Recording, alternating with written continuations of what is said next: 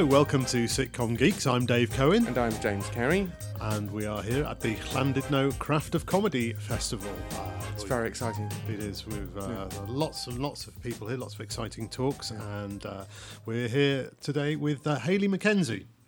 Hi. Hello, Hayley. Hayley, can you? Uh, Hayley is uh, runs uh, Script Angel. Um, so Hayley is the go-to person when you have a new script, uh, or Yeah. you're trying to get scripts written, comedy, comedy drama. Yeah. Uh, can you just uh, tell us a little bit about uh, Script Angel? Yeah, sure. Um, so we're a screenwriter coaching and talent development company. We uh, I set the company up about ten years ago. Um, we work with writers mostly on the verge of breaking into the industry, so they're typically written. Well, you said breaking on the verge of breaking down. That as well. Yeah, Yeah. exactly. Yeah. On the verge of a nervous breakdown. Yeah. Ar- Aren't we all Yeah. verging, Yeah. verging, breaking into the industry? we wouldn't need So- to write if we were all normal, stable people. Anyway, do go on. but it's yeah. but that's the that's the joy of Yeah. my job is it is it is really tough to break in, Hmm. really tough. Even when you've been practicing and writing in your spare time for three, Hmm. four, five, six years, and you've got specs under your belt, Hmm. it's still tough. Um, and that's the stage we tend to work with writers when Hmm. they've developed the craft Yeah. a fair bit. Uh, But those scripts are still not quite resonating. They're still not quite getting them commissioned or getting them wrapped. Yeah. And we help them push those scripts up to that next level. Right. Okay. So you, people tend to come to you with an existing script, and then you help them really buff it up, improve it, Yeah. and learn in the process. Is yeah, that what it is? and then we'll typically work with them for between six and 12 months. Yeah. So we'll often start working on a second Yeah. and third project in that time as well. Right. Okay. So you're, you're actually um, that, that that's sort of quite a long uh, through process with with the writers. Mm. It is, but then you know what I what I did when I set up the company is I tried to replicate the process I went through as a as a script editor with writers. So when I was a development exec, it was that kind of length of process. You didn't give a set of notes and then not see your writer for another year and a half. Mm. You had conversations ongoing, you know, every couple of weeks, every mm. month or so, and you'd go through that process of discussing an idea, seeing the outline, giving notes on the outline, going to draft, going to next draft, and it would take between six and twelve months before you got something you felt you could take to commissioners. Right. That's interesting because that's actually, I mean, that, that sounds familiar from what I know. I mean, I've not written drama, but that, that the, the process of getting drama on, uh, and it, it sounds slightly more, uh, slightly more proactive than, than my experience. I don't know if you uh, would say your experience as well with with uh, comedy scripts. Do you do you find that um, there's much script development goes on? I well, I don't know. Sometimes maybe there's too much, which is, and you slightly forget what the original idea was. Slightly I was overcook it. speaking to somebody uh, last night who was, you know, very frustrated that after six months, a comedy production company sort of said, actually, you know, let's let's think again about what the whole basic idea of this is, and that and that's the bit where you really do want to go and jump in a river. Um, Yeah, because you kind of all become a need to be signed up to what it is Yeah. right at the beginning and trying to create the best possible version of Yeah, that thing yeah. all the way through that process rather than chucking it all out and then seeing what happens if you turn Yeah. it on its head Yeah. and start again, Yeah. which is really frustrating. Yeah, yeah. where, where were you working then before uh, you set up on your own? So before Script Angel, uh, I'd been a development exec at ITV Drama.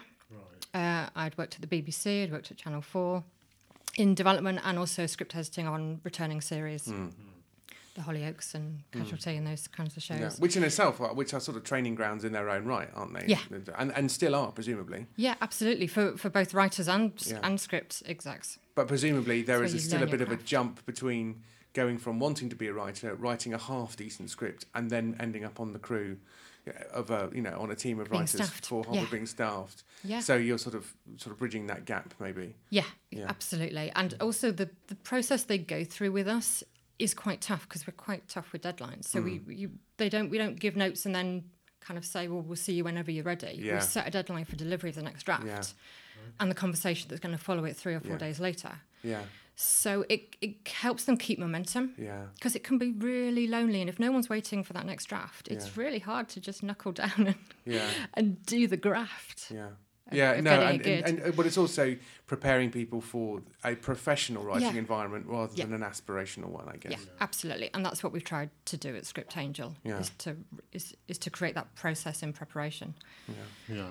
Now, so you came from a drama background, but you also do uh, read a lot of uh, comedy scripts. a lot of comedy scripts over the years. Um, I used to read before I became a script editor. I was a script reader, freelance, and I worked for most of the production companies in comedy. I was working for Hat Trick and uh, and Big Talk, and so I was reading a lot of spec sitcom scripts through that time. And I've kind of kept my hand in. I've not script edited on a commissioned comedy show.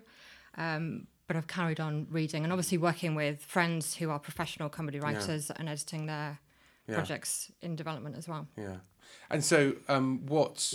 Uh, I mean, we we were at the uh, TV Writers Festival recently, the BBC Writers Room thing, and that's traditionally been a drama festival, and then comedy has been allowed in. They, Yay! they let in the idiots. Very excited. Um, but they, but there was a session about comedy drama, and we all sort of scratched our heads and wondered what exactly is it. Um, and you know, do you have any particular reflections on, on that? Yeah, it's something uh, we and our writers struggle with all the time. Um, is those those hybrid projects, particularly when a writer says, "Well, I think it's a comedy, but it's sixty minutes," and Right. you kind of go, Mm, so it's not a comedy then. "So it's not." Well, it, it. It's understanding how the industry works. It's understanding that if it's a thirty-minute piece, it's going to be commissioned by a comedy exec, yeah, and if it's a sixty-minute piece, it's going to be commissioned by somebody in drama, yeah, essentially. yeah, yeah. So it's understanding the differences between what those two Yeah. types of people, because they will come to those jobs Yeah. in very different ways. Yeah. And it's understanding what a drama exec thinks a comedy drama is and what a comedy exec would think a comedy drama Mm. is. Because also comedy purists would argue that comedy is is dramatic, and you can't have comedy and like you know what could be. I mean, one of the great sitcoms of all time, Only Fools and Horses, Yeah. contain drama, and we yeah, we and, and, loved and Del Boy. poignancy, and yeah, and so absolutely, it's it got was it's got all those things. Yeah. Um, but then I guess people do get sort of frustrated and angry about the fact that oh, it's it's an hour, therefore it's not a comedy. Or, but I think the thing that came out in that session, which I thought was a bit of a bit lacking in the session I'm referring to, is when people sort of throw their hands up and say, oh well, it can be whatever you want it to be. That that's that's fine, and we had commissioners and controllers saying that. Yeah. My point to them was. Well, the audience don't see it that way. No, the because au- they the want to know what it is. the audience have an expectation and once you give something a label like drama comedy and this happens in feature films when people use multiple genre labels Hmm. as well they'll often describe their piece as a horror thriller Hmm. like, well that's great as long as it's both hitting all the marks an audience would expect from a horror and all the Yeah. beats you'd expect from a thriller it can't be a little bit of both it has to be delivering what an audience expects from both of those genres so you give yourself twice as much Yeah. work to do and I mean, I'm not even sure necessarily the label is. I mean, I think in film, genre is really important um, because you have to make an effort to see a film. But TV just sort of turns up in your living room, and so people might not even they might they're not reading the Radio Times, even though it's. But um, my point was, I picked out two comedy dramas that I really liked, um, and Yeah. why, and I realised why I liked them. The first was How Do You Want Me, Yeah. which was a Simon Nye show with Dylan Moran and uh, Charlotte Coleman. Um, and the second one was Jonathan Creek. Now, Yes. what's brilliant about both of those shows is it is very obvious what they are in terms of story. Yeah. So, How Do You Want Me is about a, is about a girl going home and taking her husband with her, and all of the local people think their husband her husband is an idiot, and he thinks they're idiots. yeah Um, and he, they don't accept him, you know, and he works really hard to be accepted. And in Jonathan Creek, you say, oh, this is a this is a murder mystery, except he's a magician's assistant. Yeah. And it's got jokes in it, and it's been written by David Renwick, so it's obviously going to have jokes in it. yeah Um, and be brilliantly yeah. written. And and and I, and I would say Creek's a really great example, and, and I think Cold Feet was as well, Yeah, I was of gonna comedy mention Cold dramas Feet, yeah. that do deliver on both of those sets of expectations. Yeah. I, I was just about to mention Cold Feet, and Jonathan Creek is the same. That they, they, that what they seem to do is they, they seem to redefine or defi- define what it then is. And I, I remember when, um, for instance, when roughly the same time Miranda and Mrs. Brown's Boys both hit at Yeah. about the same time, and I went to some conference, some BBC conference, and the commissioner's saying, "Yeah, uh, we're looking. What we're looking for is uh, audience sitcoms w- with mo- the, you know a monster larger than life lead character." And I just thought. Yeah, you just you, you just want you know you want to cut several more Mrs. Brown Boys Mirandas mm. out. You know, and you, you're not you what you're actually looking for. You don't really sort of know until it turns up. Mm. And, and Jonathan Creek and Cold Feet's good examples of that. Yeah. And I Although think- Cold Feet started out, I think, feeling much more like a comedy comedy, and it had some comedy people in it, and I think mm. the audience were expecting comedy, and it started a long time ago. So I think people. It when people knew what they were getting, and then it sort of turned, in, it sort of became a bit soapy, and I don't mean that in a bad way, Hmm. but it was like an unfolding comedy drama as opposed to a half-hour beginning, middle, and end kind of thing. yeah, Yeah, it, absolutely. It, it was a relationship drama Yeah, Hmm. with really specific, well structured story beats for all of those Yeah. characters going on a journey, Yeah. but peppered with a lot of comedy. Yeah, I remember the, the pilot, Jimmy Nesbitt, standing out in the street trying to woo Helen Yeah. Baxter. He was naked, and I think he had a was a in his rose. mouth. rose in his mouth. Yeah. What was it? I've, I've got a feeling it was stuck between his bottom, his, his, his bottom, I think. But anyway, um, but yeah. So I think presumably you've you're now grappling. You're sort of trying to advise writers on which way because you've been given these comedy scripts that maybe don't feel comedy comedy but feel comedy drama, and you have got drama things that feel funny. Yeah, I think I think the sixty-minute scripts or the scripts that are designed to sit in a drama slot, say, Hmm. but that have lots of comedy in, are much are a much easier sell to Oh, commissioners. yeah. I think a drama series that happens to also be really funny, Mm. as long as the drama works fundamentally Yeah. and structurally, is is an easy sell. I think the harder one is when it's a thirty-minute piece. Yeah. So it's going to sit in a comedy slot. It's probably going to be commissioned by a comedy exec, but it's not that funny Mm. Because it's Well, replacing lots of opportunities that's for frequently- comedy that's with frequently drama. That's frequently So, not a barrier yeah, to commissioning now, unfortunately. Well, I, I, this is I, the challenge. I, I know examples of uh, you know writers, very very good top comedy writers, uh, and I've talked to them a little bit about the process. When um, they've gone from they've done audience shows, panel shows, or sitcoms, or whatever, and they've gone to writing non-audience and saying um, when they're filming something, uh, they'll, th- th- there's like there'll be a joke, and then in the edit they'll just sort of say in the, in the flow of the drama, the, the, the, the joke gets in the way, Way. and and so you know the, the the joke goes, and that's that's I think was one of the problems with the with the non-audience sitcom um, is that you, you know the, the the plot the plot is king, uh, and which means that the jokes have to go, uh, or or the for the feel of it, and that as Yeah. you say that means that things aren't so Yeah. so funny, that, and that is a bit of a, a problem, isn't it? I mean, do you, do you ever do you get a problem sometimes where you, you there are too many jokes in a in a comedy No. drama? No, you never get that. No, I thought yeah, Never. that's the answer. I was Never. exactly what I yeah, was expecting. it's, it's always the challenge. We're always pushing writers writing those 30 minute pieces to put more comedy in. yeah.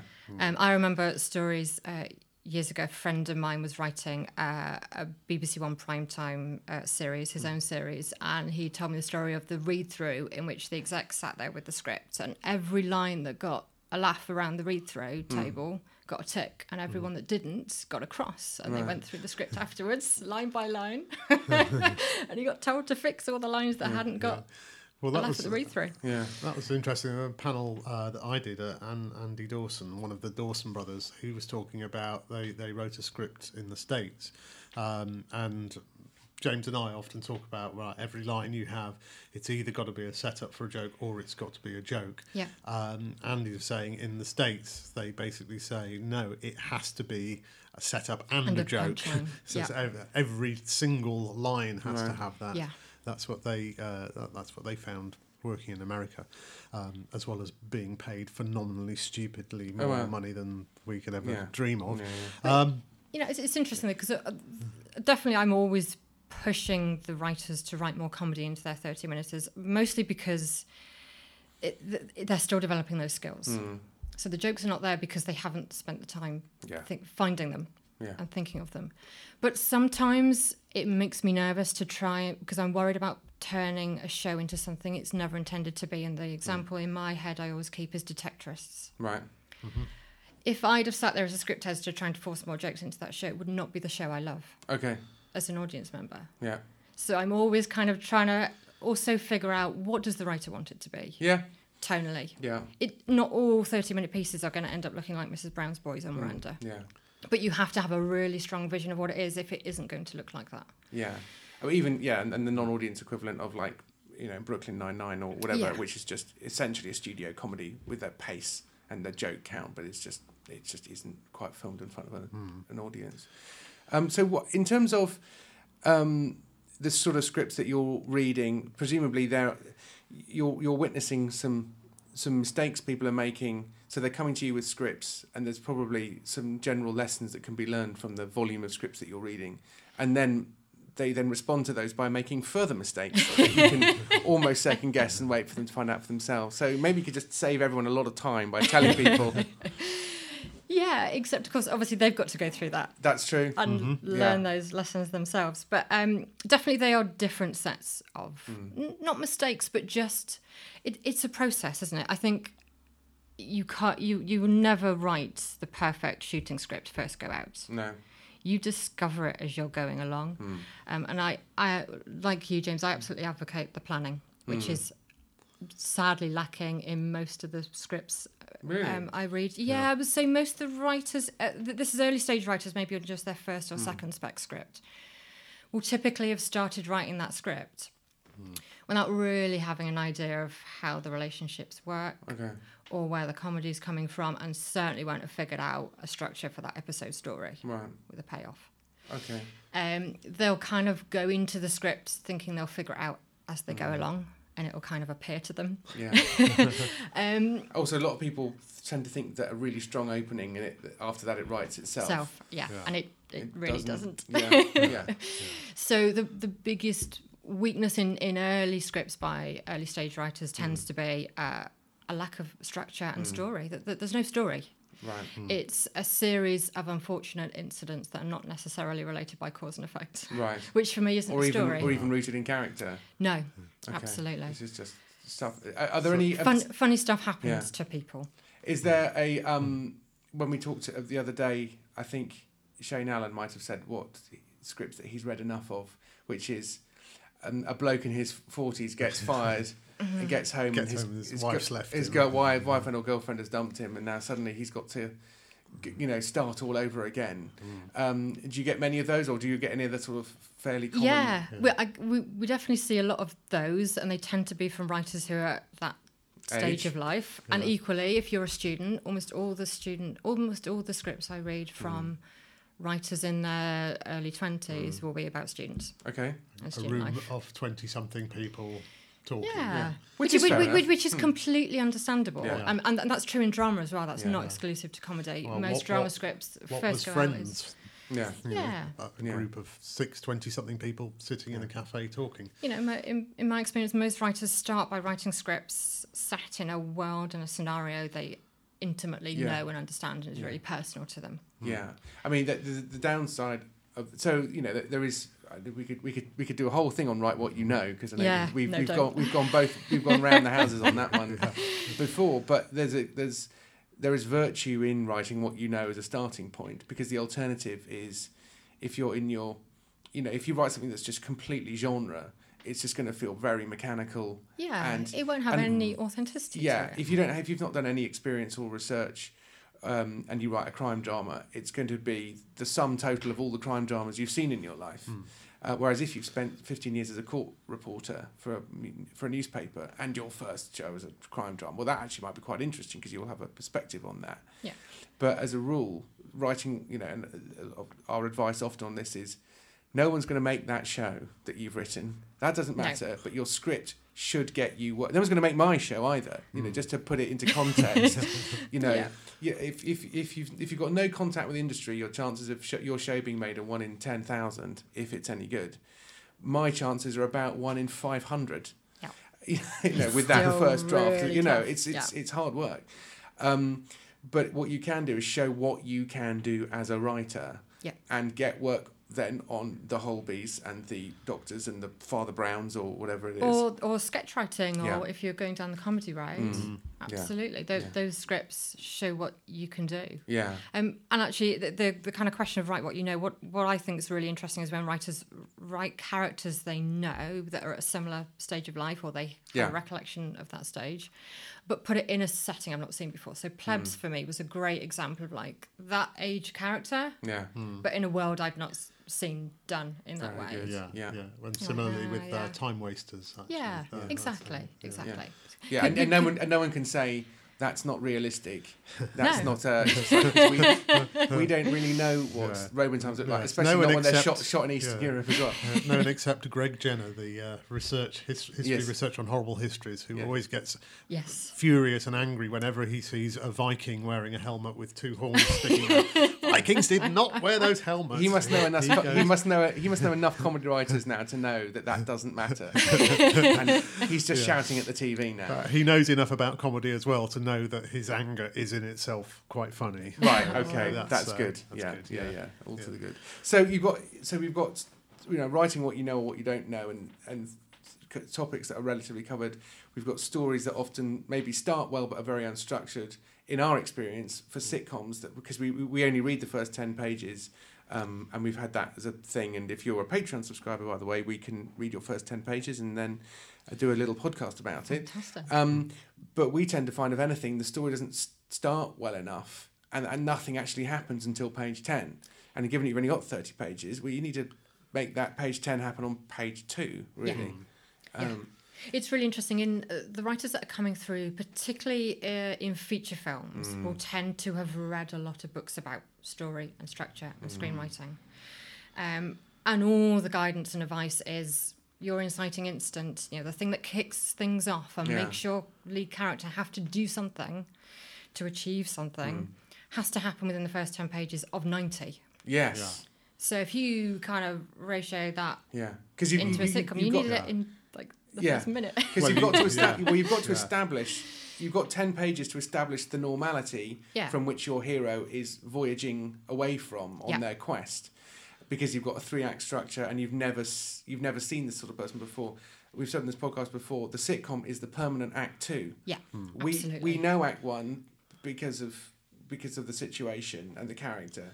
And we don't want Act Three because that's the, that's the series finale. It will finish That's the, story end. and the characters yeah, That's the character changes, and, Yeah. and the sitcom is now redundant. Instead. Yeah, but, it, but even with it, and that's partly why you get so many scripts that don't have a story. Because, but you know, even w- within that, you know, you you you you have a Basil Fawlty, you have a Fawlty Towers. Absolutely, you have a ma- beginning, you a have middle, an and an end. amazing uh, sequence of events Yeah. that, that are character driven. absolutely character driven and escalate. Yeah, escalation is a big. And do you yeah, find that which it's, is usually lacking. is that normally a problem then as well? Yeah. Um, again, it, t- that tends to be a little bit later. So uh, the writers who've spent a bit more time thinking about the story and uh, will still tend not to escalate things. Right. So the final sequence will tend not to be of all the things happening in the script Yeah, the funniest, the biggest. right. And actually, that build is often missing. Yeah, And it's just reordering things and rethinking the story shape so that you're building towards something big. right. I just wanted to pick up on something that James mentioned, and it's sort of something I was just just thinking about how when you um, uh, we talk about you know we get sitcom scripts and starting to get kind of comedy drama-ish type scripts as well.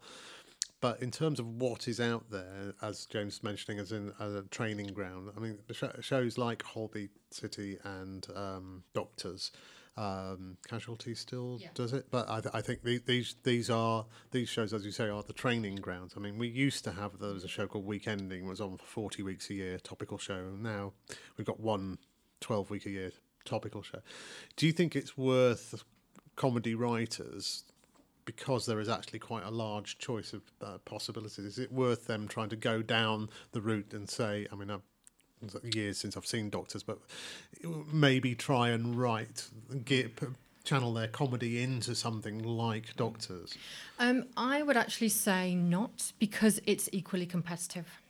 And I think if you try and get onto a show you don't want in order to get to another type of show you don't want to write on, Yeah, you're kind It's- of yeah. wasting all your energy. it's too hard. yeah, absolutely. And then you And- venture and- to succeed at the wrong mm. thing. Yeah, That's a real shame. absolutely. You're Well, kind of. I I, think- I, think yeah. if you if you can get on, that's incredible. If you can get those opportunities, but it is incredibly competitive. I mean, BBC Writers' Room gets what four thousand submissions every time they open a window for four mm. weeks. Mm. But that's Um, what they, they get 3,000 for a sitcom, uh, Yeah. and there's like three slots available for that. Yeah. If they get 4,000 for the next potential Holby City or Doctors writer, I mean, those there's like sort of several hundred episodes a year of that. aren't They there? are, but again, that they'll have core writers. The number of new writers coming onto any of those will still only be one or two a year. Right. Okay. Um, because the writers will then write on those shows uh, for two, three, five, ten years. Uh-huh. Um, some of the shows are impossible to get on. You know, the Emmerdales and the Corries. Um, Yeah. They're kind of- they find you. You don't find them. yeah, absolutely. And, and even to get on the shadow scheme for uh, Holby and Casualty, um, you have to have an agent to be able to Right. apply for the shadow Right, scheme. right, So you need to be writing at that level where you're repped already. Yeah, yeah. Okay. So it is really tough. I mean, well, and actually, that I, I kind of obviously having been in that drama space a long time, I, I know all those routes and kind of how the industry works. And what I was finding challenging for Script Angel is helping writers who wanted to write narrative comedy. What is that road? Yeah. And I, you know, know. yeah, and it's it's really tough to give that advice. If you find out, by the way, we are Well, both we are we are all ears. Yeah. Well, I, I, all I can always advise my writers to do is to look at the people who are writing the kind of stuff you want to write Yeah. and look at how they got there. Yeah. What were they doing? There was um, um Paul Kerensa did a, a, Uh, a session at the London Screenwriters Festival, which was really interesting. Mm. And he talked about kind of the steps he'd taken and the Yeah. kind of things he'd written and the kind of places he'd sent those things. And it is it is really circuitous. There is no direct Yeah. route. especially if you're Paul Kerensa. Uh, I know Paul. I know Paul a bit, and he's just quite, he's kind of good at lots of things as well. Yeah. 'cause He's a good stand-up comedian. He's also got a, a religious uh, bent as well on some Yeah, things. good. Very Gag- funny, gag writer. very good gag writer, and he's also to, he's also a really nice man, which frequently doesn't help. yeah, yeah. Too nice for Too comedy. nice. yeah. Paul, pull yourself together, Paul, if you're listening. Um, a couple of questions then. One one on agents and one on notes. Um, so about being repped, about you know you can't get on this unless you're an agent. I find I don't know if it's the case now. It'd be interesting to hear your views whether writers and people on the outside wanting trying to get in, they do think agents are a bit of a magic wand. Um, do you find that you still have to slightly disabuse them of that and just say Yeah. you, you need to be able to write, and Yeah. that, that takes time. So concentrate on that. You you will typically get an agent at the point where you sort of feel like you don't really need one because you've built your network. Right. yeah. Um, uh, that's not to say they don't open doors because they can. They can get your script onto desks that from outside and without an agent you can't because you will hit that we don't take unsolicited material Yeah. barrier all the time. But typically, uh, the agents are only really looking to sign someone who's already built momentum, Yeah. who has already knocked some doors down, Yeah. Got their foot in. You know, all, all the uh, all other cliches Yes. apply. Yes. Um, the foot in the door. Yeah. Um, because in a way, you know, they have to make money, Yeah. and they're not really in the business of development. They don't have the time to develop your you as a writer No, and professional. uh, absolutely. They, they they can help develop your career professionally, but the you have to already have a proven ability to write the darn thing, Absolutely. and they can't really fix that. No, absolutely. So they're they're looking for writers that can already write at a professional level, Yeah. Mm. even if they haven't necessarily got all the gigs they want yet. And in order to do that, therefore, they need to be able to respond well to notes. They do. And is, and is that something that you'll find? Is that a steep learning curve for people, or are they actually quite open? By the time they come to you, maybe it's a self-selecting group. Maybe, yeah, or- it is to be honest. So we're really lucky. The writers who come to us are looking for that help. We don't do one-off notes. Um, we don't even do three months work Mm. with writers anymore. We only work for six or twelve or longer. Um, so the writers that come to us have already gone through those stages Mm. of sending their script off for one set of notes from someone Mm. as a single transaction. They, they've used their peer group. They've Yeah. joined writers groups. They've got peer review. So they're already quite good at Mm. taking notes, and they come to us because they know they need more help Right. and and a, and a really professional level of help and expertise. I can But- but- I can personally vouch say for that. I actually went to Hayley with a script a few years back when uh, I, I wanted I wanted someone to see it before I Hmm. sent it off, and so you gave me some very good notes, and the script you. got rejected. Yeah. What do you know? yeah. Yes. Right. Well, there you go. I'm The- not holding you personally responsible, Yeah. Hayley. Yeah. Yeah, but but but we're lucky, and obviously uh, the writers have already been through quite a steep learning curve, as Yeah. you said. Yeah. Um, because sending your script off or even showing it to friends Mm. is hard and getting feedback. And And also, friends don't know how to read scripts, no, so No. they sort of, and then they'll their their their, their helpful advice might be not particularly helpful. Yeah. Yeah, and the, the other challenge of getting feedback from peers, particularly, is if you give it to five other writers, they'll all have their own ideas of, what, of, of what it could be if, if they if it was their project and they were writing it. this this is a this is a problem, and I've written a little bit about this in, in my book. It's sort of slight um, dilemma that I have because I also occasionally read uh, scripts, and, and as James mentioned, we do the, the, the ten pages. Um, and I, I did this for a, a, a, fr- a friend. Uh, I read his script, and I said, "Oh, I really like character A. Character B, I'm not sure about the secondary character. This this doesn't work for me." And then he he said, "Actually, well, funnily enough, I'd sent it to." BBC Writers Room, and they said we love character B, we don't like character A at all. And I sort of thought, uh, yeah, and and kind of we, we were both we were both right in our in our ways, but you know what what does a writer do with that when they get this It's kind of hard, isn't it? Yeah. It is hard, uh, but I- I always think of my job not as telling the writer what to do to make it better, yeah but to point out where for me it's not working and mm. ask the right questions Yeah. to mm. help them figure it out. And I can absolutely, I will give a personal response, mm. but what I'm listening for is how that lands with them. Yeah. Because you can tell if the light bulb goes off and they're like, yes, that's that's exactly what I want it to Yeah, be. yeah, Yeah. And if they're not responding in that way to your notes, yeah. you find another avenue. Because my job is to try and figure out what it is they want it to be Yeah. and help them turn it into that.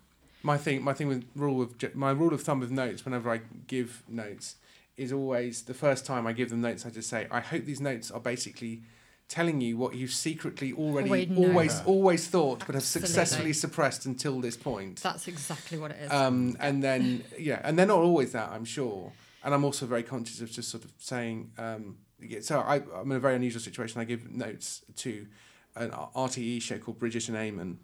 And the, and the show is absolutely demented. It is completely. it's all over the place. It's really funny, but it's completely. It's it's extraordinary. It's, it, and it's, if they have a very clear tonal vision of what it should be. Yeah. And quite often they push it in a direction I don't like. Yeah. But I will tell them I, f- I find this not funny because I'm quite prudish, for example, on this. yeah. Um, but you, you're comfortable with it, so go ahead. But I just I just want to say that some audience people will, will be turned off by this. Yep.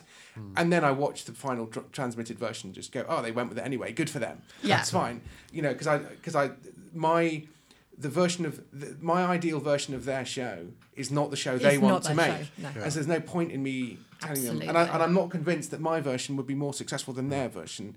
I just prefer it more. Yeah, and it is it's something you learn as a script editor Mm. is how to you have to be honest and authentic about how you're responding to the material, but you also have to be listening Yeah. to what it is they want to do with it. And often they don't know, and that's pr- your job then is to help them figure out Yeah. what they want it to be. Well, should it be a bit more like this kind of show, or Yeah. should it be a bit more like that? Yeah, and then again, it's going back to I think sometimes you, uh, it's just helping the writer to bear in mind, which I don't think commissioners and controllers do very well, because when we were talking to them the other day, they just said, "Oh, a show can be anything you want it to be. Who cares what it is?" And that shows to me a little bit of con- concerning that they don't realise that the audience are parsing TV shows be- by what's gone before and what's gone after. Yeah. So actually, you can help a writer say when an audience member reads this, what what are they meant to think? Yeah. Um, what do you want them to think? What do you want them to think? And I, you know, again, a script I read the other day where there was a character that was very mysterious, and I'm just, and I was sort of saying, you're you're you're not you're you're showing the audience so many clues in one direction that when you reveal it, it's not actually a surprise. Yeah. Um, and so you just need to. I think you've forgotten that somebody who, who's never read the script is going to see the show. Just think about it from their perspective, and I think it's very easy to lose sight of that, isn't it? Yeah, that, that, that's all you are. You're. Uh, I describe myself just as uh, we are a fresh pair of eyes on Mm. it. Yeah, if this if this script was shot and broadcast now, how would an audience respond to it? Yeah. And that and and and, and then ask the writer, is that what you want? Yeah. Is that what you'd like them to be Yeah. thinking, feeling, experiencing? They will be appalled. Is that what Yeah, you want? yeah, oh, I want to. I want to appall my audience. Which oh, is fine. Great, Yeah. Great, fair enough. excellent. Good. Yeah, you could. okay. Well, you could be more appalling here. Yeah. Yeah, You could make that more absolutely. appalling. Yeah. Should we push this in this direction? Yeah. Actually, you want it to be more edgy. Mm, If the thing that I've drawn your attention to here, because I think it's a bit risky, is actually the bit you're most excited about in the whole script, then maybe actually the whole piece should be sitting in this Mm. Yeah, space it's not lining tonally. up. Yeah, Yeah. Yeah, yeah. absolutely. Just a very quick question out of curiosity. Um, do you ever get any audience sitcom scripts? Uh, we do. Multicam Yeah. studio sitcom scripts. Yeah, not as often as we used to. As we would like. Yeah, Yeah, but one in ten, one in twenty.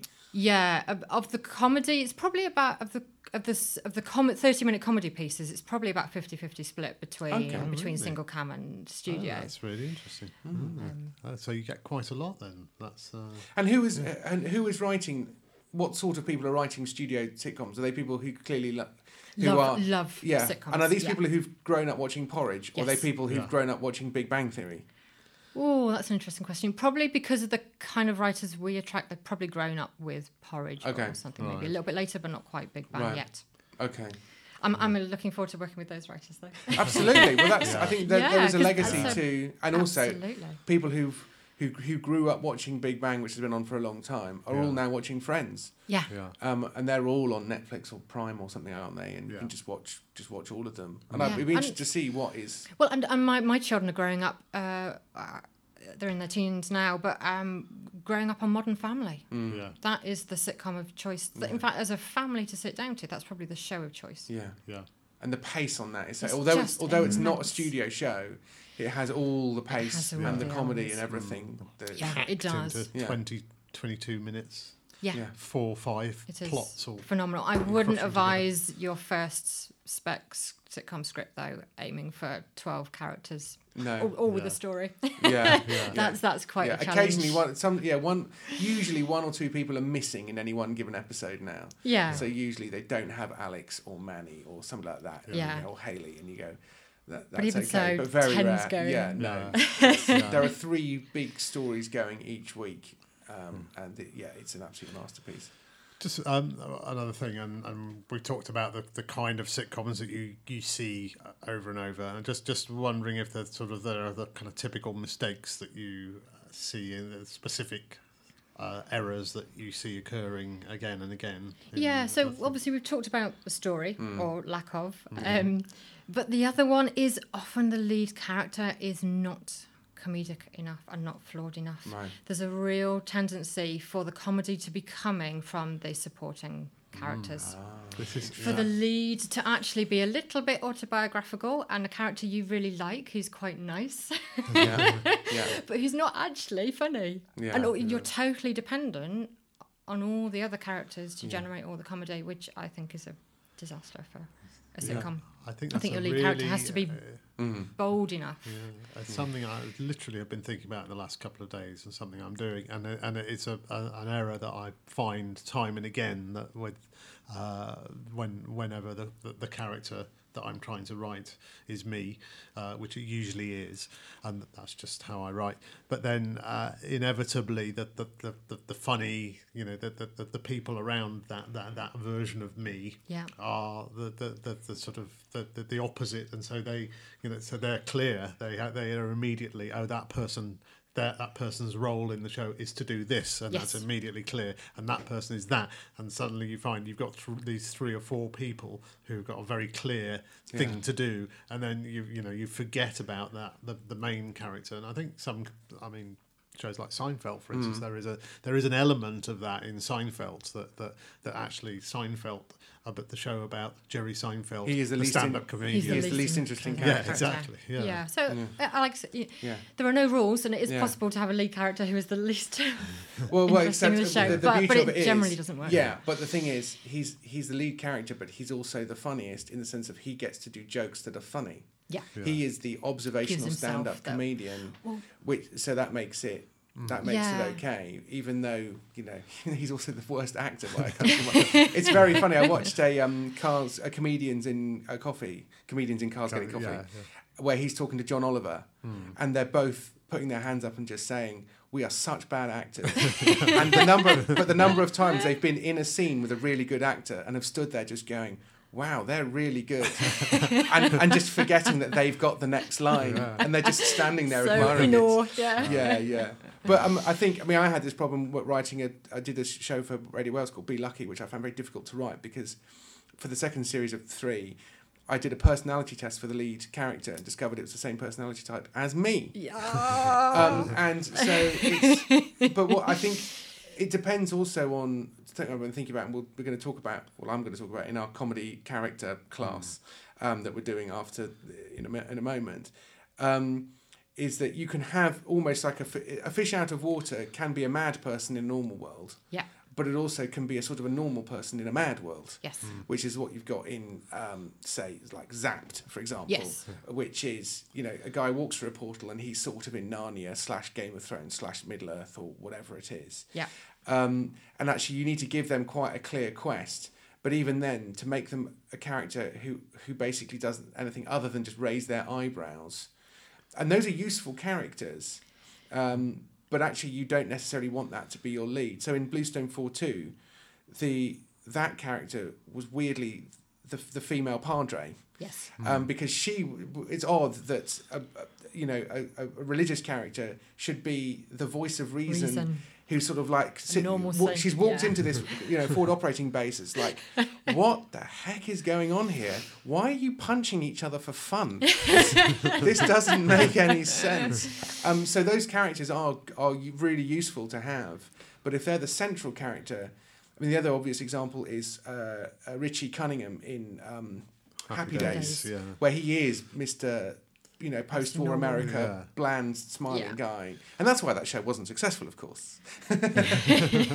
um, so in a way, you know, it can be done, but in a way, can, you're, you're fighting it every single Yeah. episode. And, and I think they, they need a foil. And the other thing you can do with them, I think, is you can just dial it up. Mm, yeah.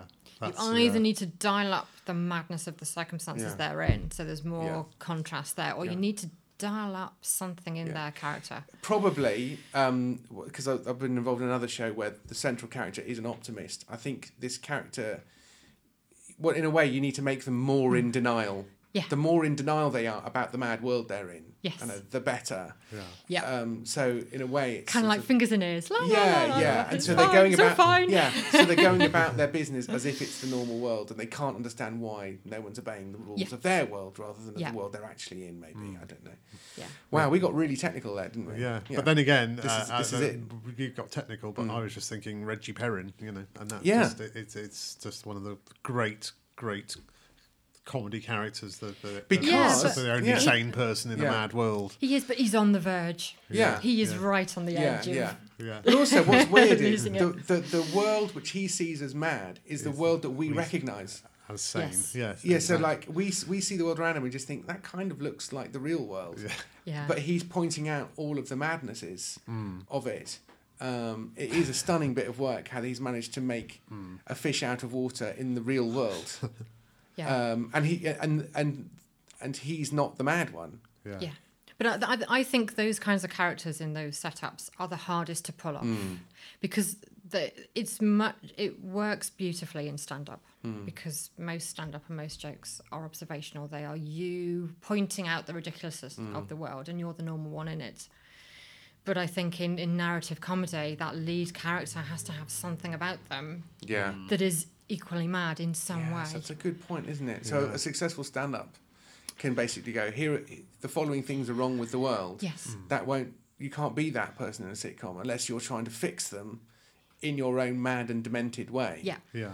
Um, otherwise, you're just snarking, Yes. um, and that's not a story, is it? And also, it's much harder to fall in love with those characters. I Mm. think we fall in love with with with a sitcom character who is a slightly extreme version of something you would recognise. And convinced of their own worldview. Yeah, absolutely. Um, and that's to me why you know sitcom is so brilliant is because that is what people are like. yeah, and that's why you have the same conversations with the same people.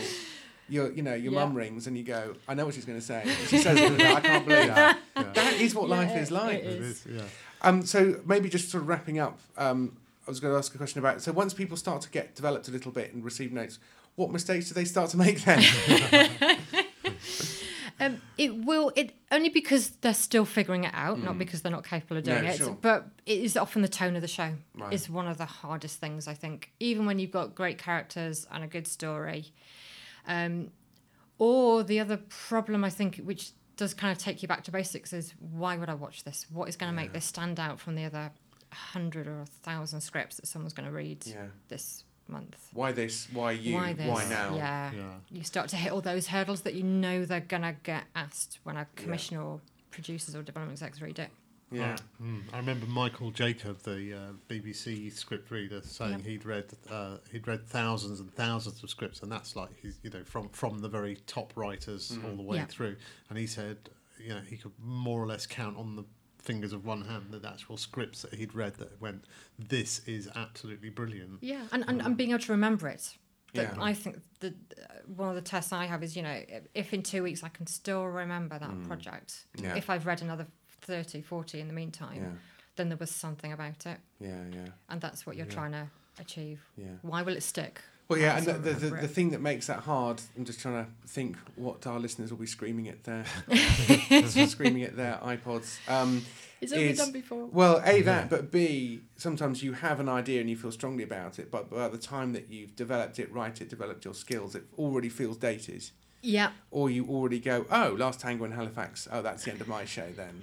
yeah, that that is a real frustration Yeah. at at this stage, And, and there's nothing you can do about it. no, I think you have to at this point. I think you have to have your ear to the ground. Mm. know what else is in the works at places.